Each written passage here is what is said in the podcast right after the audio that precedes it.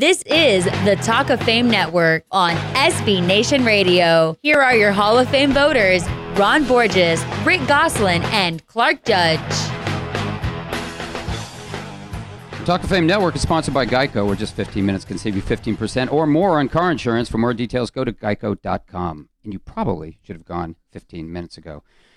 Well, Dan Quinn has become a familiar face at Super Bowls lately. Not only did the Atlanta head coach take last year's Falcons to their first Super Bowl appearance in 18 years, he was the Seattle Seahawks defensive coordinator on their 2013 and 14 Super Bowl teams, too. Now, I'm no math major, but I do know that's three Super Bowls in four years, and that's rare these days. So, because getting to the Super Bowl in February seems to be a habit, Dan this year we'll try to make the Falcons the first team since the 1993 Buffalo Bills to lose a Super Bowl game one season and return to it the following year. Yeah, I know it's a big job, but he's ready to embrace it. You know what? He's here talk about it. Hey, Dan, thanks for joining us. Well, I'm uh, honestly uh, honored to be on with you guys today, and uh, always good to, to talk some ball. And, uh, you know, our team's back and, and kind of going at it. So, you know, we're anxious to, each team's a little different, and each year's different. So we're pumped to see what this group looks like. Dan, we were recently talking with uh, Panthers head coach Ron Rivera about this so-called, you know, Super Bowl curse, uh, which his team technically appeared to experience in, in 2016. And, and he said to us, maybe surprisingly, that, quote, there's something to it. I wonder what your take on it is and how do you intend to inoculate your team uh, from it? Well, we, we recognize that uh, guys in your spot uh, want to talk about it, but honestly, where our mindset goes is uh, we always talk about our division. And uh, we got a hell of a division uh, with Carolina, New Orleans, and Tampa, and we don't really put our focus past that. Uh, we know in the 13 you know opponents that we play, uh, the division comes first, and uh, so that's where you know we talk about it. Probably the thing we talked to our team, you know, when we started the off season, uh, we're at base camp, you know, with about you know 15, 18, 20 other teams, and how much better can we get? What are the things we want to improve upon? That's where our focus lies, and that's really having a growth mindset for going after it, and that's that's where we live. Dan, we all know what happened against the Patriots, but uh, actually we, we don't. So, how thoroughly have you analyzed the second half of that game, and what conclusions have you reached that may help you going forward? Well, number one, we've analyzed it a lot. Uh, we went through the whole season. Um, you know, all of our cut-ups. We've gone from things we did well, things we wanted to improve on. We made point of attack tapes for every player on the roster. You know, things that we're doing well, and then gave everybody really an area of emphasis. You know, in their own individual game about going for it. And then also we had our offense scout our defense and our defense scout our offense, and that was a good way too to you know find different ways of how we would attack the opponent. And then specifically, you know, for the the playoffs and the Super Bowl, you know, we learned a lot. And uh, you know, how do you be adjustable on the on the different you know things offensively that happen in the game, defensively that happen in the game. So um, when you have that kind of adversity, uh, you want to learn from it, and uh, that's how you do get stronger. So uh, for us, the topics range from uh, finish, they range from game management and clock management.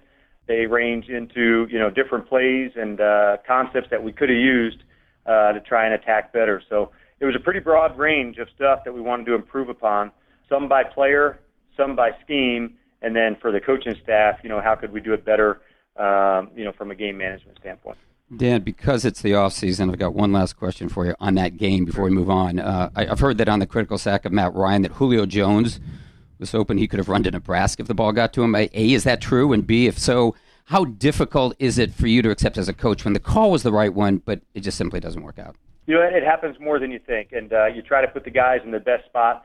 And uh, when your shot is there to, you know, to be made, you got to answer and you got to deliver, uh, especially against a championship team uh, as New England is. So uh, when those times come, uh, you don't get a lot of them, but when they do come, you got to answer and you got to deliver. So uh, what I can tell you is, man, do I have a lot of belief in our team, and I feel like it's all out there for us uh, to see how good we can get.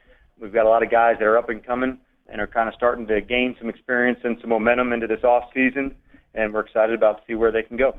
Now, when you were in Seattle, you ran one of the best defenses really in NFL history there in 2013. That you were the first since the 85 Bears to lead the NFL in fewest points allowed, fewest yards allowed, and most takeaways. What in your mind made that particular defense special, especially in light of the fact that the rules had changed so much? Well, I guess it was probably just um, you know collectively, you know, the attitude uh, that guys wanted to play with, and you know that would have been at safety, at linebacker, and at D line. You know, kind of the the competition. I'm I'm going to do my job so I can help you do yours. Uh, you'll do mine so I can. Uh, I mean, you'll do yours so I can do mine at the highest level. So it was, I think, having real dog competitors on all three levels of the defense that allowed them to play so well. And then past that, I would say the next thing is a real commitment to the ball. Uh, this was a team that really went after it in terms of uh, trying to force turnovers and create takeaways to give back to the offense. So I think uh, the relentless competitors on all three kind of levels of the defense, and then you combine that with the ball hawking attitude, um, and that's when kind of the the magic of playing good defense comes alive. I thought you were going to tell us it was great coaching. no, hardly.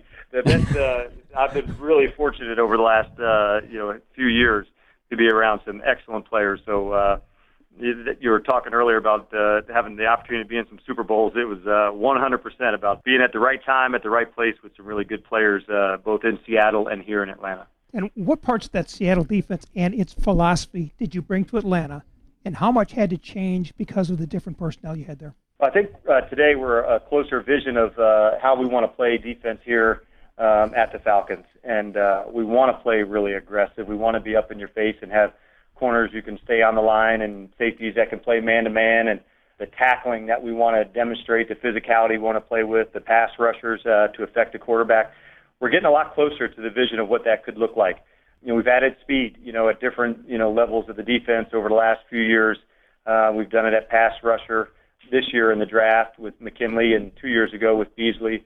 We've added some linebackers over the last couple years uh, with Deion Jones and uh, De'Vondre Campbell, and now this this draft with Duke Riley, and then at safety, um, certainly with Keanu Neal, we got Ricardo Allen who who can you know run as well. So that part, well, we're pleased with the speed you know that we've added to the group. We love the competitive attitude that they want to play with. And then you can see this group really forming a brotherhood that's going to be uh, really strong and connected. So uh, all those things are, are coming to life just as we'd hoped they would. Um, we wanted like crazy to happen, you know, for that to happen overnight, and it didn't. So it, it's taken you know a year and a half to to get that thing rolling um, and up to speed like we like. We're speaking with Atlanta coach Dan Quinn on the Talk of Fame Network, and you can find us on the web at talkoffamenetwork.com or on Twitter at, at Talk of Fame Net. And Dan, uh, we had Carolina tight end Greg Olsen on with us uh, in early May, and he said he feels the NFC South may have the best assembly of four starting quarterbacks in the league. You agree with that? I certainly do. And, uh, you know, Greg is somebody that, uh, man, do we have a lot of respect for competing with him, you know, competing with against him through the years. He has the, uh, you know, the tight end ability, but like the catching radius of a tight end, but like the, you know, you can split them out like a receiver and it can be just as effective. But I'd have to agree that when you go through our division, you know, and Matt and Drew and Cam and Jameis, every week it's a battle in this division. And that's why I sense that uh, if you come out of the NFC South, and uh, it's going to be a battle for the team that does do it. But if you do, you're going to have beaten some good teams along the way. And uh, you know, like I said, uh, I think Greg was right that uh, you know we'd have to stack our division up against anybody, you know, all four for that you know for that quarterback spot. You know, one of the things I, I, that frustrates me, and I'm sure more so coaches like yourself, is all the rule changes that seem to favor offense. Uh, they've made defense so much more difficult today than, say, it even was in '85 with the Bears, and certainly uh, back in the day when I had the leather helmet that you folded up and stuck in your pocket. You know, and I'm just wondering to play the sort of top-notch kind of really aggressive defensive football that you like. How do you achieve that in the present sort of environment where not only practices are limited and the rules are also so sort of limiting on the defense? Yeah, I think uh, two things. One, uh, if you can create a defense that has a ball hawking mentality, that you can create some turnovers, force fumbles, uh, create the you know affect the quarterback enough to create the interceptions, and then have the speed to make plays. Those are the things I think uh, when you watch defensive play uh, in the NFL right now, man, you're going to see some guys that can truly haul ass and fly. You see that in our own division, and uh, to me, that's you know where we're going to try to make up some of this ground against some terrific players and the size of guys at wide receiver. You better create some turnovers to give the ball back to the offense, and then you better have speed to match up with some of the receivers, the running backs, and the tight ends that are coming out now. So team speed on defense, in my opinion, uh, better be at the forefront of your conversations because there's wide receivers, running backs, and tight ends to match with. And if everybody else isn't rolling, uh, it's going to be a long day. And speaking of receivers, you coach perhaps the most explosive receiver in football in Julio Jones. How would you defend him if he had to do it? And what do his unusual skills bring to an offense like the one you're running today? You know, it's a, it's a good question and one I've answered before.